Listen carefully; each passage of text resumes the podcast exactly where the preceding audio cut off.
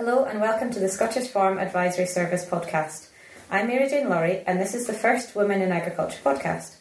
The Farm Advisory Service run 11 Women in Agriculture discussion groups across Scotland, to which all women who are involved with agriculture are welcome.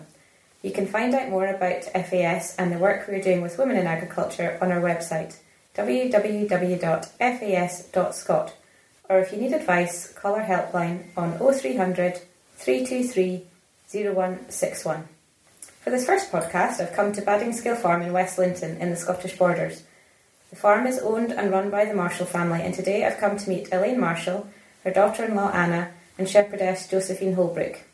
Baddinsgill is an upland sheep farm, and they have diversified to sell their own meat boxes direct to the consumer. They have a brilliant social media presence which not only engages their customers, but educates the public about the farm and the work that goes into producing their meat. So, hello, ladies, and thank you for agreeing to be our first guests on the Women in Agriculture podcast. Glad to be here. Can we start by introducing all, uh, ourselves? So, Elaine, do you want to go first? Yes, well, my name is Elaine. I'm a mum and a granny, and I'm involved in the admin and management side of Baddinsgill, and in fact, in every aspect of, of the farm. I have a great job, which is different every day. Sometimes I'll be out helping Josie with animals, or I'll be in the office dealing with tenancies. Every day is different, and every day is exciting, and we have a great community here. Great, Anna?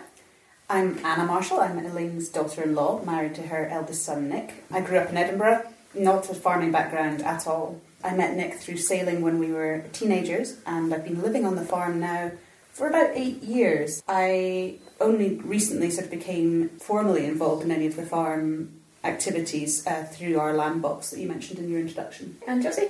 I'm Josephine and I like sheep. I'm not from a farming background but trained as a vet. I've been the shepherd here for three years and it was the best decision I've ever made to trade surgical scrubs for mud dogs, cattle and sheep. Brilliant. That's a good introduction. We need to get to know you, you all a little bit and a little bit about the farm. So, can you give us a bit of description about the farm? Elaine, you're probably the best person to do this. So my background is not in agriculture either. Um, I was brought up in Argentina, Okay. married a Scot, and fi- found myself living in Scotland and have been living at Baddinsgill for the last 27 years or so. Mm-hmm.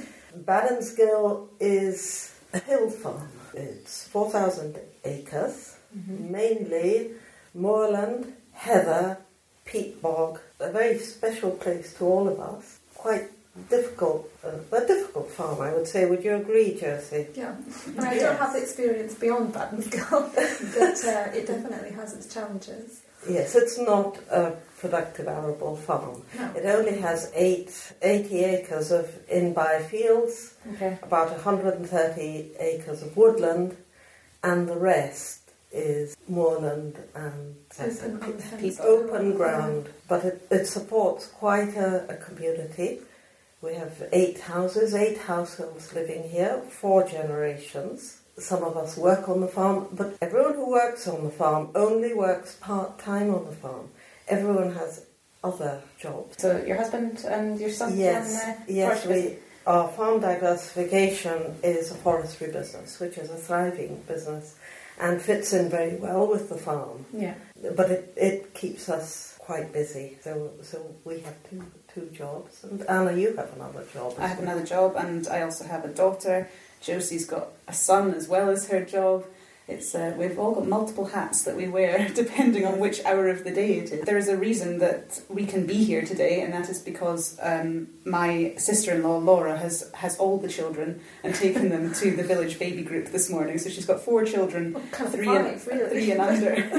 She's what, They're not all hers. pregnant. Yes, So she's, She's super four woman. children with her. Yeah, so I think that's an important point. None of us could manage any of the stuff that we do if we didn't also work as a community to take care of each other's children. And Elaine looks after the children on a regular basis whenever we need to. She's always happy to take them. Josie and Laura share childcare. I and Laura share childcare. It's um, it really does take a village to raise a child here. yeah, and that's great that you've got that community and that support because when it's such a big, big place, isn't it? There's lots of times you'll be presumably out in the hills, you'll see, and you can't take Yeah, there's been small days where where I feel I really the sheep really need me where it's been snowing or hailing and you can't take a three year old out in conditions like those and so I just go knock on Laura's door and, and she's just always taking him no bother or even Anna. Yeah, yeah. pouring with times. rain. Saturday morning at six o'clock when they're still in their pajamas. Anna, have my baby. And it's lovely for the children to grow up Yeah. together. It's lovely for me to have them around. I think when I my children were little, my mother was in Argentina. She didn't get to see her grandchildren. I get to see my grandchildren every day. Yeah. So it's just a delight having Yeah. And what place grow generations. up. And Yeah. my mother-in-law is 91. She's part of our community as well. And Mhm. because we're all here, she's able to live independently in her own house Which is great. with plenty of family members round about. And The good news is this year we're expecting two more Baddinsgill babies on the farm. That's great. Just to talk a little bit more about each of your roles on the farm, because you've obviously all got very different roles. It sounds like they all overlap a little bit, especially around the childcare situation. But Elena, if we start with you, you, you sort of do the farm bookwork. So what does that involve? The farm has about, I would say, five separate enterprises which run concurrently. We have the sheep enterprise and the cattle, which are really looked after by, by Josie. And we have eight houses mm. which all need upkeep. So we have family members living in, in some, we have tenants living in, in other houses, which is also an important income stream for the farm. Yeah. We have the forestry side of the farm, which is separate from our forestry business, which is Okay. a separate company. Okay. But the farm has 130 acres of woodland, which is all actively managed. We also have a shooting enterprise, so that's particularly busy during the shooting season, but really from July when pheasant poults arrive and all year round, there's there's some management for the shooting season, and then very active from the beginning of November till the end of January. We also have a livery business, horses, which I'm solely responsible for. Gosh, So they're very busy. And I talked about the family and the community on Baddinsgill as well earlier, but there's a wider community which is important to us. We have strong links to the wider community mm-hmm. And people who don't live on the farm. We have huge public access. We have Duke of Edinburgh children coming almost every weekend in the summer. We have close links with the outdoor centre in West Linton who will come and set up camps sometimes for about, is it three weeks, six weeks in the summer? Mm. Scouts, brownies, guys. Scouts, brownies, guides. Next month, um, I'm organising a treasure hunt and picnic ride for Pony Club. We have the Endurance Riding Club um, comes over our farm as well when they organise events. It's just We have non-stop. a yes, we have a reservoir, and so we have close links with the local angling club, and we keep their diary for the fishing. That's exciting as well. They're about to um, stock the reservoir with rainbow trout, and that's a, a very exciting project which is just about to start. So it's keeping all these different enterprises or groups or interests happy and accommodating everyone. We love to share the place where we live with others. We open our garden to the public to raise money for charity, so that's another thing. Yeah. Um, There's not really a quiet season for you then. It's Sounds like all sort of roll at the you know the summer camping and hill walking into the shooting and you know it all rolls into one and then we know what you're lambing and back, Yes. back to the summer again. Yeah. While while Gavin and I are busy welcoming groups of scouts or school groups or pony club to come and enjoy Baddinsgill, Josephine is very busy running around behind them, shut, shutting all the gates that are left. An endless and thankless task, isn't it? and Gran, and I Gran, who's wondered if you were going to say that. we love them. we just wish that they would shut the gates. Yeah, not walk in the centre of the hayfield. and not walk in the centre of the hayfield. And Gran, and Gran walks around with a walking stick picking up their litter. Bless her. At 91, she's still got a very active job as well. Yes. And she takes it very seriously. Very, very, very seriously. So that's maybe a good time to move on to your role in the business then, Josie. If you want to tell us a little bit about your background and how did you end up here at Baddinsgill? Um, I ended up here at Baddinsgill. The job opportunity I came up, I was, what, seven months, eight months pregnant, single mum, out of vet school, and somehow the Marshalls employed me You managed with to no sheep them. experience. I had eight pet sheep at home. I somehow convinced them that I could upscale to 1,400. Um, And we've Which- which never, we did. and we have never regretted that decision. But, uh, but no, um, it was. Uh, it wasn't where I was planning on on my future career going, but it is perfection. I love my job. So how long have you been here? When did you come Um, here? three years on the Fourth of July, Independence Day. How fitting. So, your background in veterinary work, then how do you feel that helps you in your day-to-day role? definitely puts a scientific slant on the sheep. Coming in as a young female with a baby in tow, I have felt that I've had to prove myself to neighbours, to people I talk to, people at market, people, people just. I'm not an older man, basically, and I think that in order to gain the respect, I have had to start from the bottom and work up. Doing things differently as well has made people sometimes question a lot of what we're doing here. But I think that I've rec- well, we've been recording everything here. We've we've changed a number of things. We can prove that it's worked, and it's definitely definitely all heading in the right direction. So when you came here, so it'd be like 2016 or something, was it when you came here then? What did It you was see? July 2016. July 2016. So what did you see about the farm and how have things changed since then? Like what did you say? What were your first impressions? a lot of sheep. So were they the And same numbers back then as there are now? Yeah, we Yeah. well we, we took a hit from with the beast from the east last year. Yeah. Um, what was last We've been trying to increase our flock Um, numbers, but and we believe well there was theft going on previously to starting. We're still sort of sitting at the same numbers even though we're trying to build the numbers up. We've, we've taken a number of hits. Yeah, the carrying capacity of the hill is roughly 1,400. We put 1,000 1,050 to the top last year with our 250 replacement breeding stock coming into the system as well.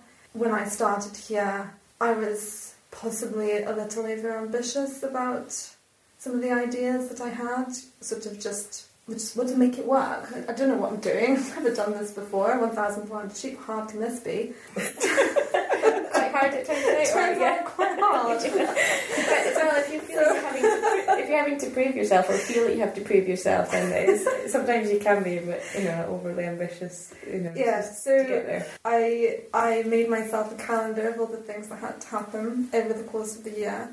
I've changed things, altered things, added things in, taken things out, um, amalgamated certain gathers. Like now we do the shearing and the marking of the lambs at the same gather. We didn't dip the first year I came, that was a disaster. Now we dip. I've changed all of the breeding on the top side. I have, I think when I started here, the idea was to just produce lambs that would go into the into into market, and we've totally working with the younger generation here. We've totally changed the way we would like the farm to run, and ideally now we want to sell 100% of our lambs, our male lambs, into meat boxes, Okay. um, and we want to ti- tighten up the type of the female replacement breeding stock, so that stock that we do not want to keep, we're able to sell privately, So are you keeping all your own Um, replacements or do you buy some in as well?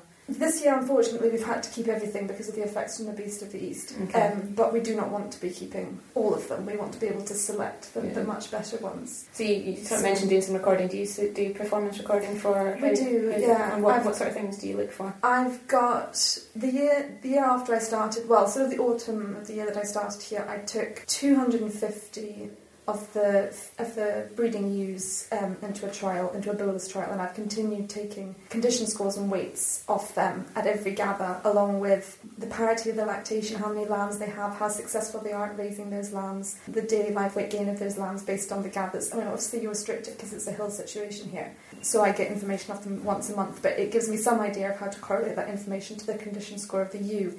which gives me some idea of the type of ewes that actually perform on our hill and how that links into the hefts. Mhm. Because our, our sheep are hefted here, we run on, on five different groups of sheep that are, I don't know how you describe a heft to someone who doesn't know, they're just, they stay on that land. Wherever you put them on the hill, they will go back to that land. And They're it's very much- territorial. yeah, and Yeah. it's very much learned behaviour from the mother. Like if you go out to the hill system, I'll see, because I've got, my ewes are covered in colours that, that I know what they mean, but anybody else would think they've been to a paint party. Um, but, but they, if I go out, I'll be able to see a ewe that's, you know, she's with three generations of her, her female lambs out there. You know, they're all sort of in a, a zone. They very much pass on, you know, where to go when, when it's snowy, where to go when the wind's coming from a certain direction, where to go when the hill's really dry and they need water. But most importantly, for a system where it's on 4,000 unfenced acres, which direction to go when you want to bring them in. Because if you bought in sheep and you went to go and do the gather and you went round their boundary and you whistled, they wouldn't move.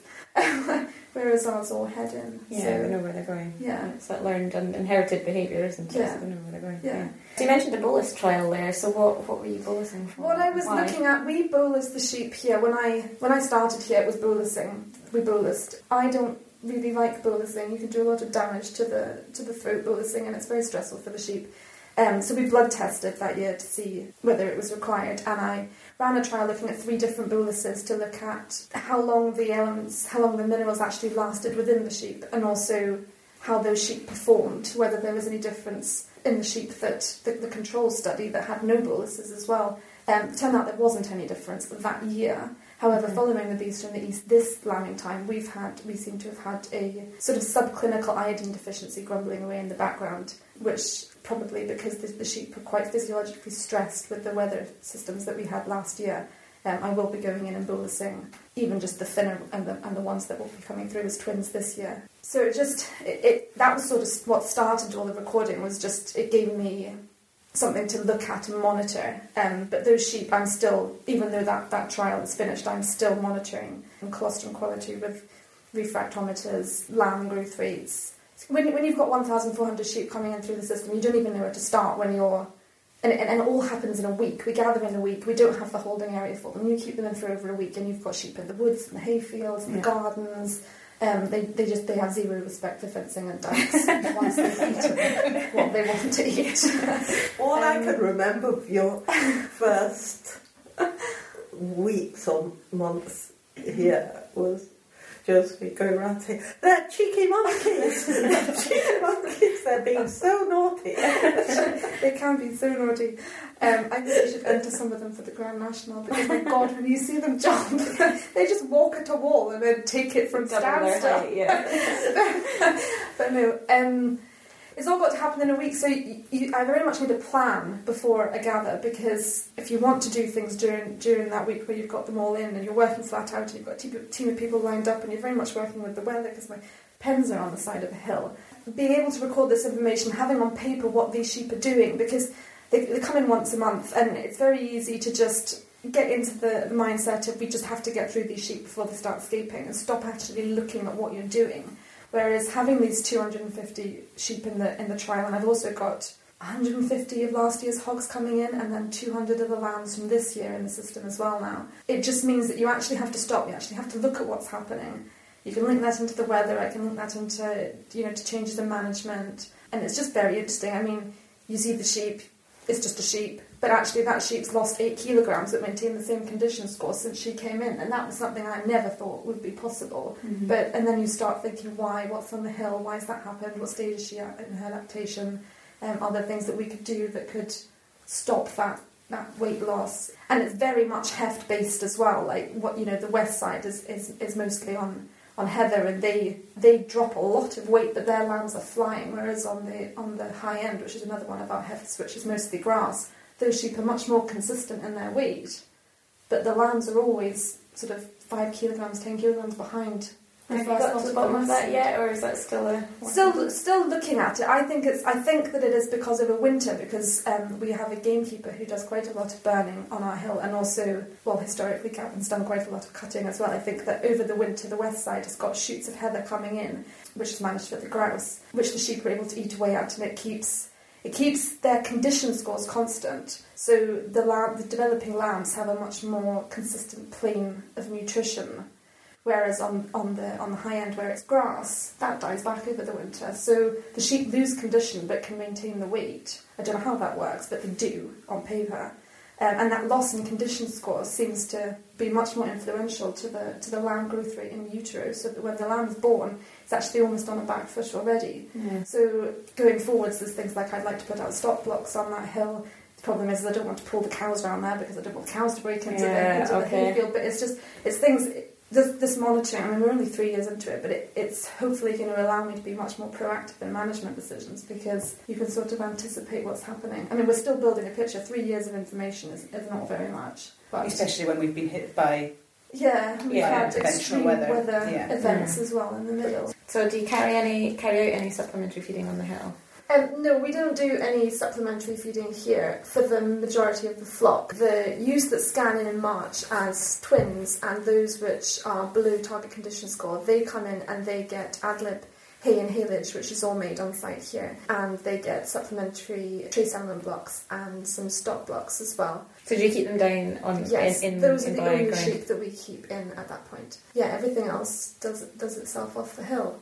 And do you lamb up on the hill generally, or do you bring them in? A... No, we tend to just leave them completely as they are on the hill to get on with it. They- nothing, we are- nothing lambs inside. Okay, no, nothing, nothing outdoors. lands inside. Okay. What we're trying very much to do here is, is, is build is breed sheep that can do it unassisted, which I didn't really believe could probably happen. A lot of my experience pre coming here was lambing Texel Suffolk crosses in sheds where you are lambing every single thing. This year I helped two sheep lamb, and they were both first time lambers with narrower pelvises. Everything else has done it itself. This year has been a good year, yes, but even last year, that's not where the time is going. It, it, it's a massive, massive labour, labour saving if you can have sheep that do it themselves. So yeah, so what we're trying to do is breed sheep that can that can do it themselves on the hill. And we've we've not really we've mentioned the cattle, but um, we don't know anything about them. So how, what sort of cattle have you got? How many have you got? What we do have with the them? best cows, don't we, Elaine? Yes, we do. They're,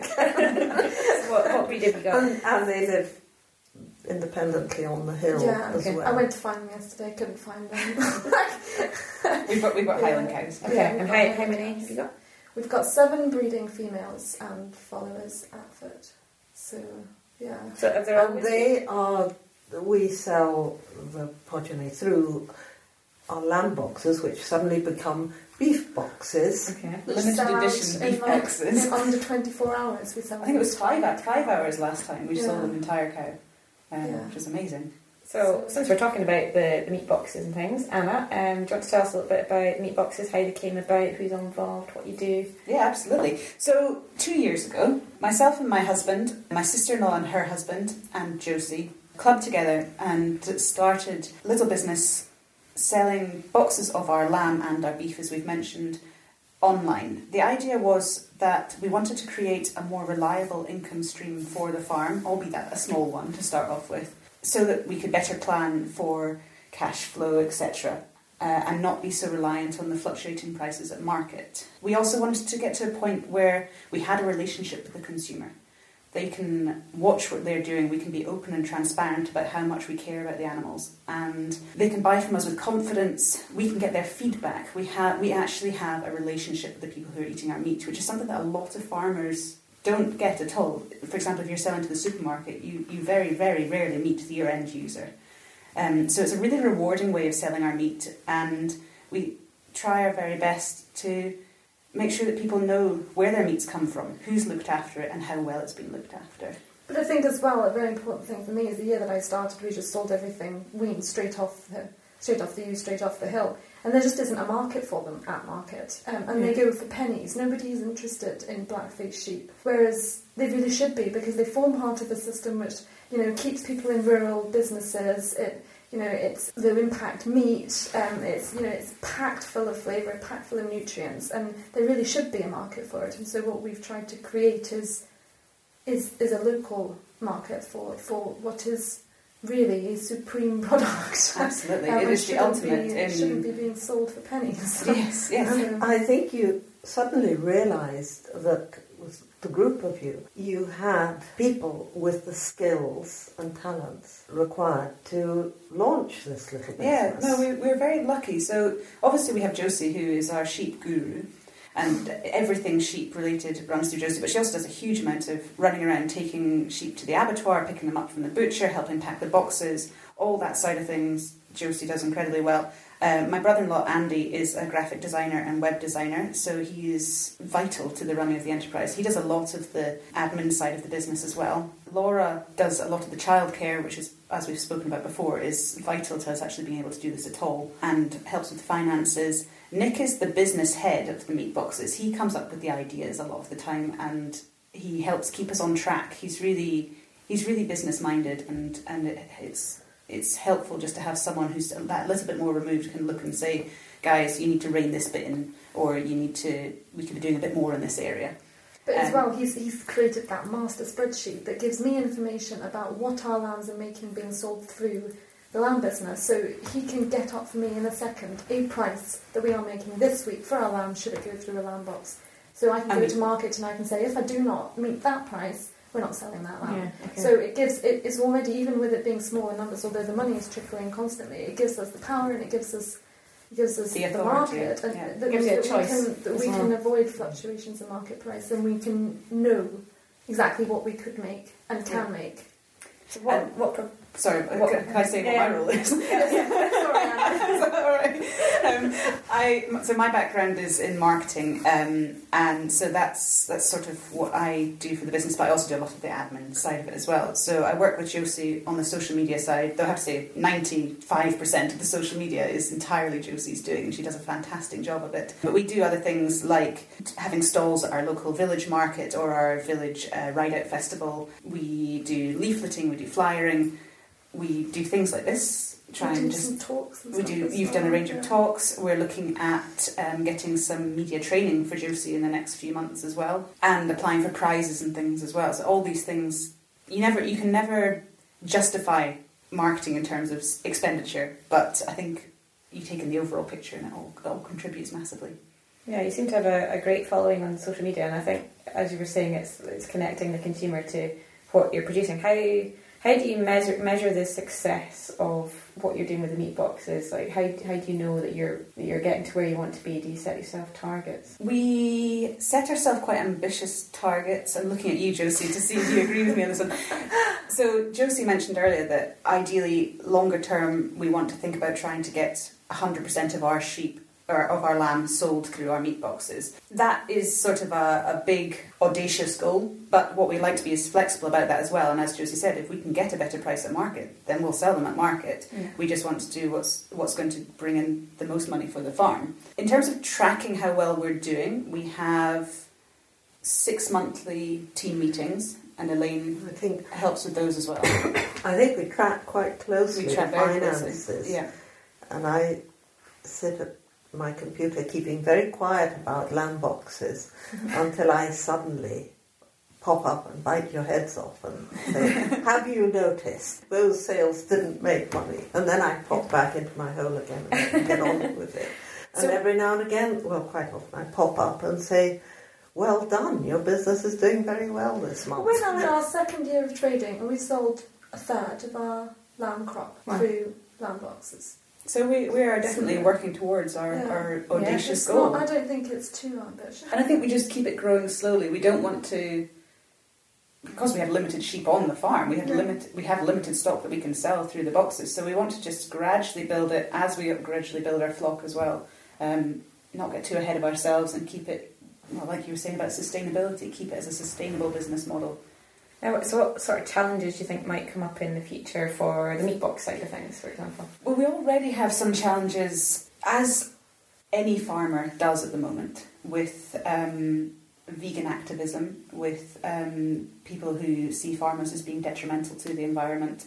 And I think and hope that we are helping to counter those opinions with a lot of the communications that we do through our social media and through our lamb boxes. That is something that we are continuing to work on. At, so, for example, our, our packaging for our lamb boxes is mainly cardboard and insulated by sheep's wool rather than polystyrene. So we can take we, we need to take a bit more do a bit more research and find some even more environmentally friendly solutions and make that as close to environmentally no impact as possible. Um, all of our sheep, all of our lambs are butchered and slaughtered within 40 miles of the farm, which sounds pretty good, but I think we can do better. I think we can bring that mileage in closer. Hopefully, if um, smaller abattoirs can start to reopen, then we can get more lo- keep that circle even smaller.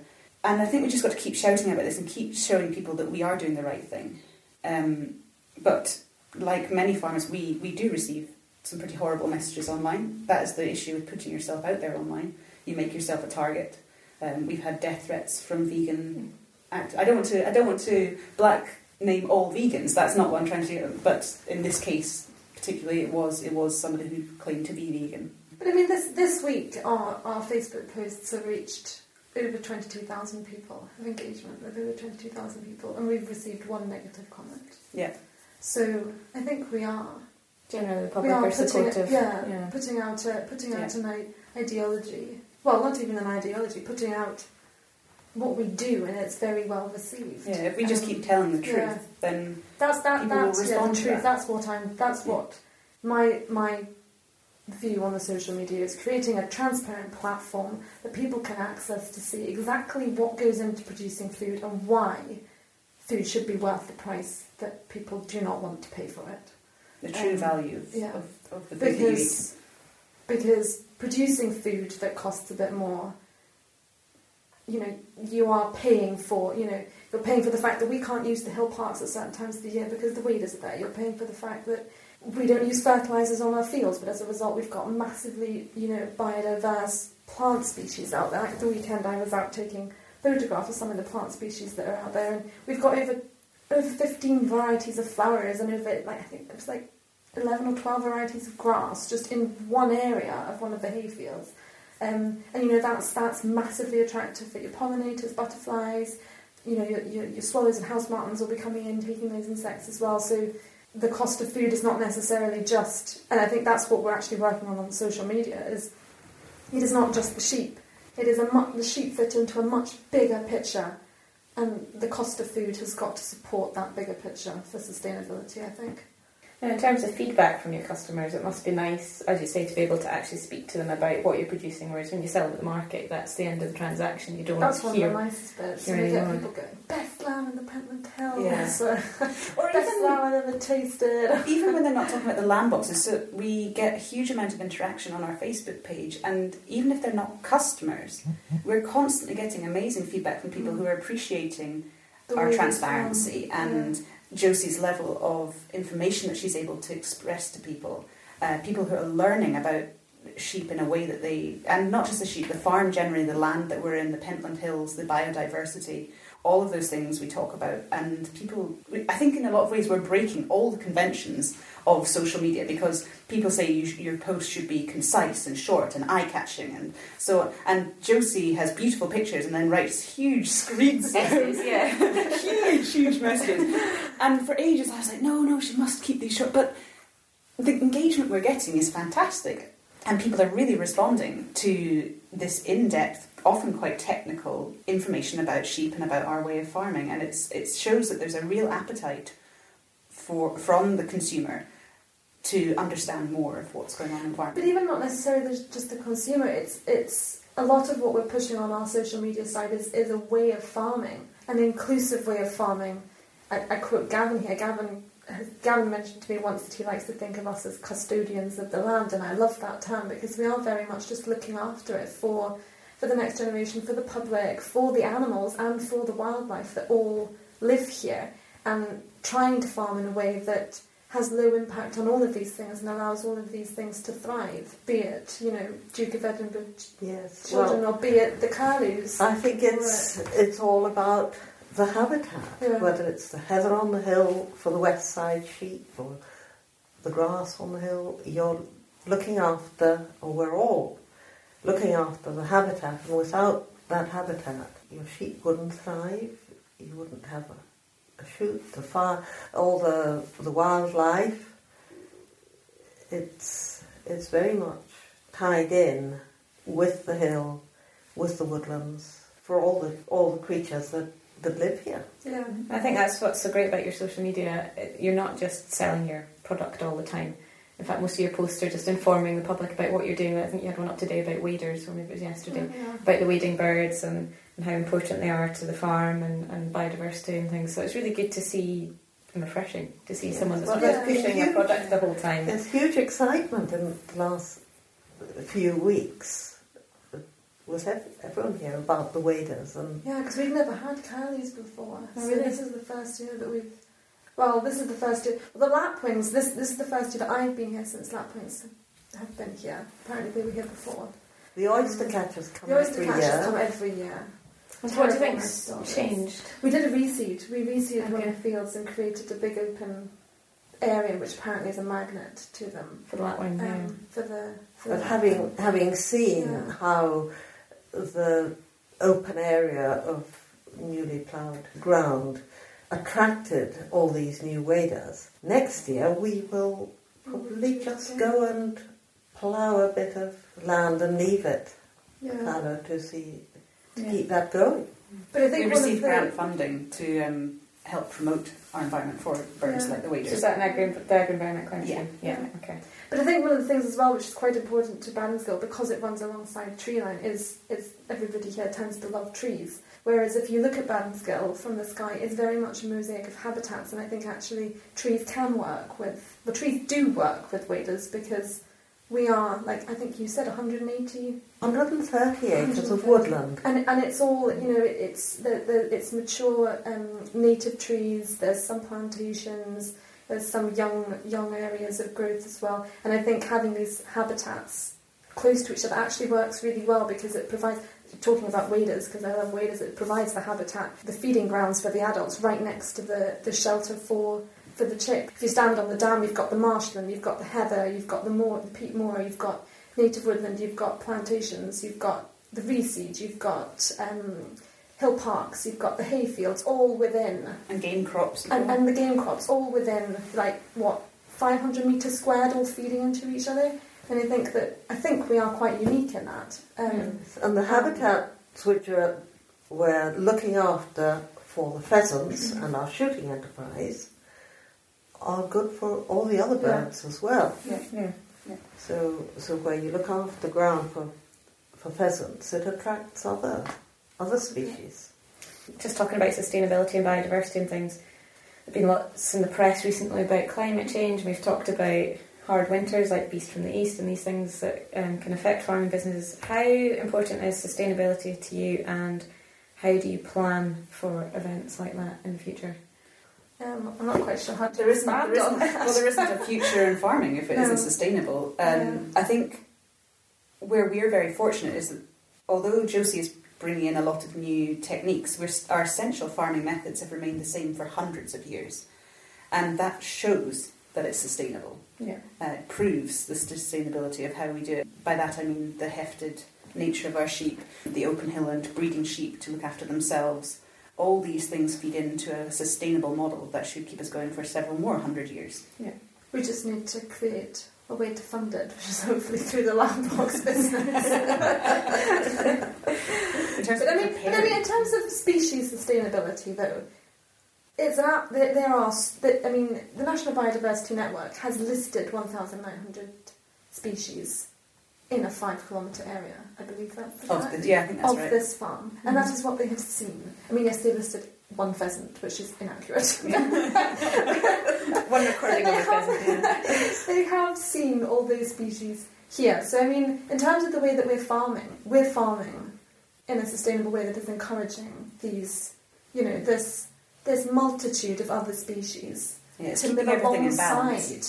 We are not, you know, we try and manage our, our, our hills so that you know we can mitigate water runoff. I mean, yesterday we had we had severe flooding, you know, with rain like no one has ever seen here before. But you know, we don't we don't overgraze. You know, we've got trees which help to siphon off water at the top of the water table. You know, we are we are trying to make sure that the way that we farm has minimal impact.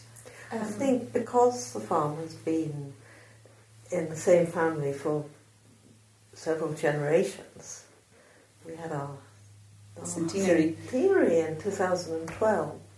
Um, decisions are always made taking the long view. What will be advantageous over the long term? Decisions are never made over the short term. Because we we feel confident that children and grandchildren should be able to, to enjoy the farm and, and be part of, part of an ongoing um, enterprise and, and lifestyle. So, so that's important, and that allows you to to think of sustainability. Yeah. When you plant a tree, it's fine if that tree matures in time for, for your grandchild to cut it down. We're in the fortunate position that we are not on a tenanted farm, Yeah. uh, and there is other generations that look like they're coming through. Yes. Great. So, That was nice. That was very touching, Lee. um, the term women in agriculture is relatively new. I'm going to ask you all, possibly starting with you, Elaine. Do you think there's a need for women in agriculture only events and publicity like we're doing today? I think they're great. I think it's it's really good. I think there is a need for these events and for women in agriculture to not feel that they're in a minority or that their only job is to be in the house cooking large meals for men who are doing doing the work The real work. Yeah. There's So- there's a place and time for that as well, but Yes. but it doesn't mean that it's a marginal part of the role. It's a major part of the role. So, do you think, in the time that you've been involved in the farm here, that the attitudes towards women in agriculture have changed? Like, for 30 years ago, would you have had a female shepherdess, for example? There probably wouldn't have been any female shepherdesses applying for the for the job. Right. So there's been a shift in attitude of the women themselves as well as the employers, you think? I think that shift is, is still happening, but it, it is happening. Um, it was interesting last year. I had a visit to our accountants, and they happened to mention another farming family who had one son and two daughters, and they'd always thought it was good that they had the son to take over the farm. But the son had gone off and done something completely different, and the two daughters were vying with each other to see which one of them was going to take over the farm. And so they, I think there are more and more women coming into agriculture, and also with the accent on environmental issues and looking after the countryside. Women are really interested in, in that sort of thing. They're not so interested in getting a huge tractor and a big combine harvester. I totally um, back this. I hate driving a tractor. Just as well you're on a hill farm then. But you're pretty handy on a tractor as well, Josie. yeah, well, Nick drives it between the fields for me. I drive it around the fields. Where there's nothing to hit. when it comes to managing a farm in an environmental manner and, and looking after the, the environmental side of things, I think women are really good at that. They, they're very good at seeing the big picture. And Anna, we should probably fess up and say that we've known each other for a long time. Long we time, uh, yeah. met each other the first day, Freshers Week in University in Aberdeen. um, when I met you then, you were going out with Nick, but uh, never did I think in 12 years' time we'd be sitting here talking about farming. I Um, know our, our lives have converged again. They have, really yeah. So how how is it for you being like an outsider, if you like, not from a farming background, being a woman, having a child, doing a job in the city, and being on the farm.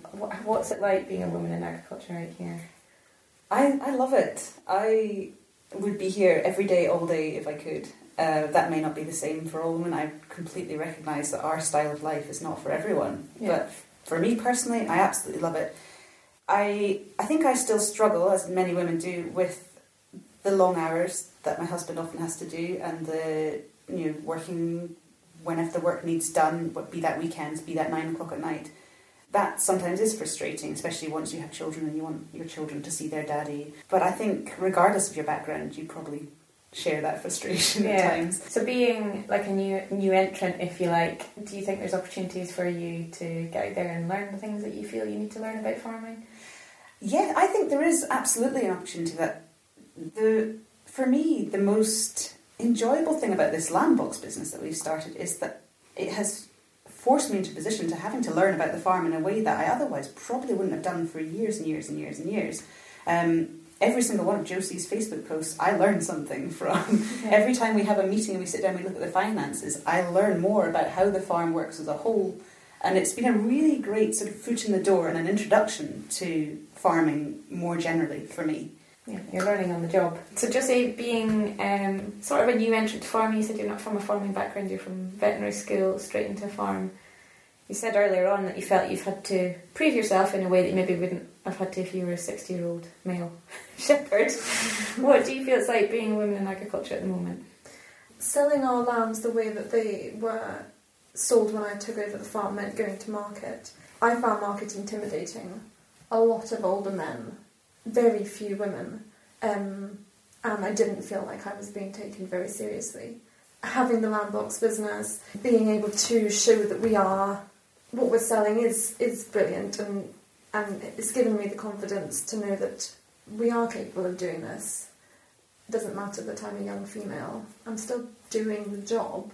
But this is a hard question. Do you feel more confident in your role now? Is it just a time thing, or do you think it's yes, I feel experience? yes, I feel I feel much more confident three years in than I did a year ago. I would at this point feel comfortable pulling up contractors on things that they were doing, whereas when I started, I would have second guessed myself, doubted myself. You know, they're a man, they know what they're doing. I'll just shut up.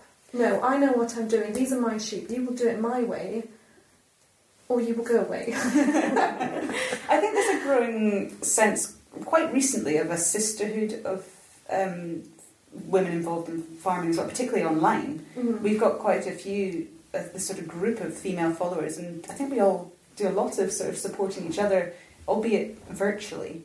Um, but Yeah. there does there is this growing sense that that we're all there for each other and we're all applauding what we're achieving. I think that's the thing with agriculture, isn't it? Um, it's a very isolated job a lot of the time uh, due to location of, often. Um, but having young children, which you both both do, um, I think as a tiny shepherd got his own hashtag. You should do. You should do. do. You should so just his son, aka the tiny Yes, shepherd. people who dress up as him. I saw that, yeah. Fancy that cyber. Um, so he pops up a lot on your social media feed. You know, Yes. having having children and working in farming can be lonely and tricky. So how do you how do you manage that? Josie, we'll start with you. Obviously, being outdoor physical job, how do you manage childcare with with what your job is? Um, a lot better now. Now that he's old enough to go to nursery, a lot of the pressure has been taken off. I remember this time last year, Gavin was taking fence posts up to have the March fence done, and it was seven o'clock in the evening, and it was a beautiful evening, and all I wanted to do was go and help. But you are chained to the house with a young child, Yeah. and you are a single parent. And I felt like I felt at times I couldn't do my job properly because there are things you just cannot do with a baby in tow. Um, and yeah, it, it, I think that now that he is at early learners, it has created mornings, five, five mornings a week working with Laura as well, where I can I can be the shepherd I want to be Yeah, without a baby. yeah. Um, That said, the Rory is fantastic Rory is mucking absolutely in with anything fantastic. that's going on. yeah, absolutely fantastic. Yes. And we knew. He knows how to use a pitchfork. He's two years old. Gavin and I have- have four children, so we knew when Josie started that it would be uh, an ever changing landscape that she would be working in. First, with a little baby is quite easy because Just sat You- in sling. I remember drawing rounds with him just. yes, you In just sling. you did everything with him popped into Yeah. Yeah. into a, a sling. You must have developed very strong back muscles. So once they start toddling, that it's a worry. Then it gets difficult. Yeah. And then once they start at nursery, it gets easier again. Yeah. And, and we always knew it was going to be like that. Yeah, I mean there are there are downsides to him being a completely practical mimic of myself. Um, he knows how to use various items like spray cans. From having, having watched me spray paint my sheep, decided one afternoon he was going to spray paint Gavin's Land Rover, which The interior of the land. the interior of the Land Rover bright pink.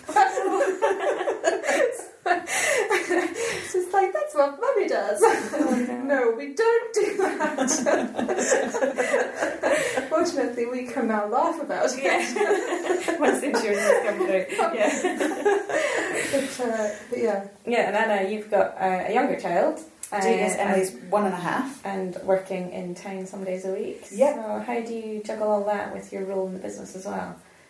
Um, there's quite a lot of working late at night. Yeah. Uh, Josie, you do this as well. Quite a lot of those Facebook posts are written at Scheduled at one o'clock in the Midnight. morning. yeah, yeah. Um, there's a lot of waiting for them to go to bed, uh, waiting for them to go for a nap, generally hoping that they'll have a sleep. Um, fortunately, with the way the lamb box business, with my role in the lamb box business, it sort of comes in fortnightly cycles, so I can plan. I, I know that once a fortnight I need to sit down and I need to spend an hour and a half doing um, Facebook marketing posts, Instagram marketing posts, writing up invoices, drawing all the orders together, emailing the butchers those sorts of things, I they're very, very scheduled, and I, I generally know how long they're going to take me. So that makes things a lot easier. Um, Emily's also a bit like Rory. She's quite happy to be involved as long as anyone's willing to have her. So whether that's riding around on farm vehicles with Daddy, um, taking the dog for a walk, splashing in the puddles, like as long as she's outdoors, she's delighted. Um, so she makes it quite easy, really. Elaine, what is it that drives you personally? Why why do you do what you do? And what do you love about it? I just love making sure that everything works together and that each person in the team is able to do their job and um, sort of coordinating everything, whether it's our Baddinsgill community um, or the wider community and how they all interact. I, I find that interesting and fun and rewarding and throughout it trying to keep enough money in the bank to keep it all ticking over. At the end of the day, it's it's not the money in the bank that is the most important thing. It's making sure that the whole business thrives and, and works and to feel that we're providing a, a home and a lifestyle for all these people and and going forward and looking to the future. Um, Anna, what what drives you? and What makes you ambitious about the future?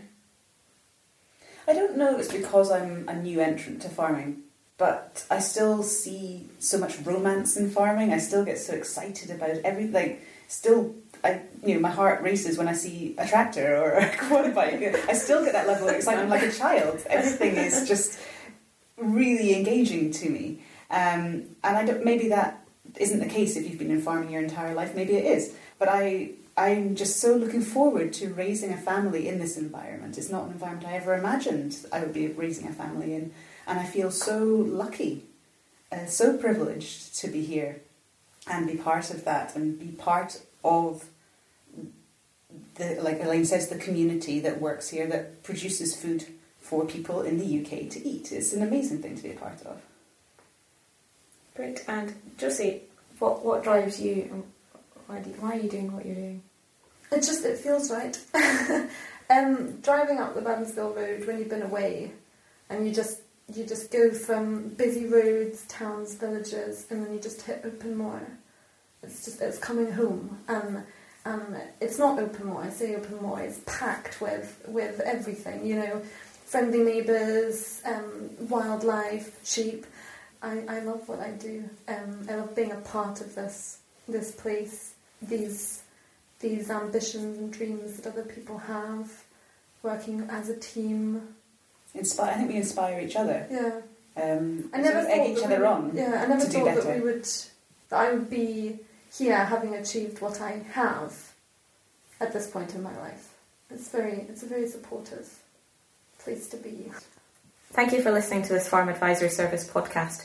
For more information about the Farm Advisory Service, including the Women in Agriculture work, go to www.fas.scot.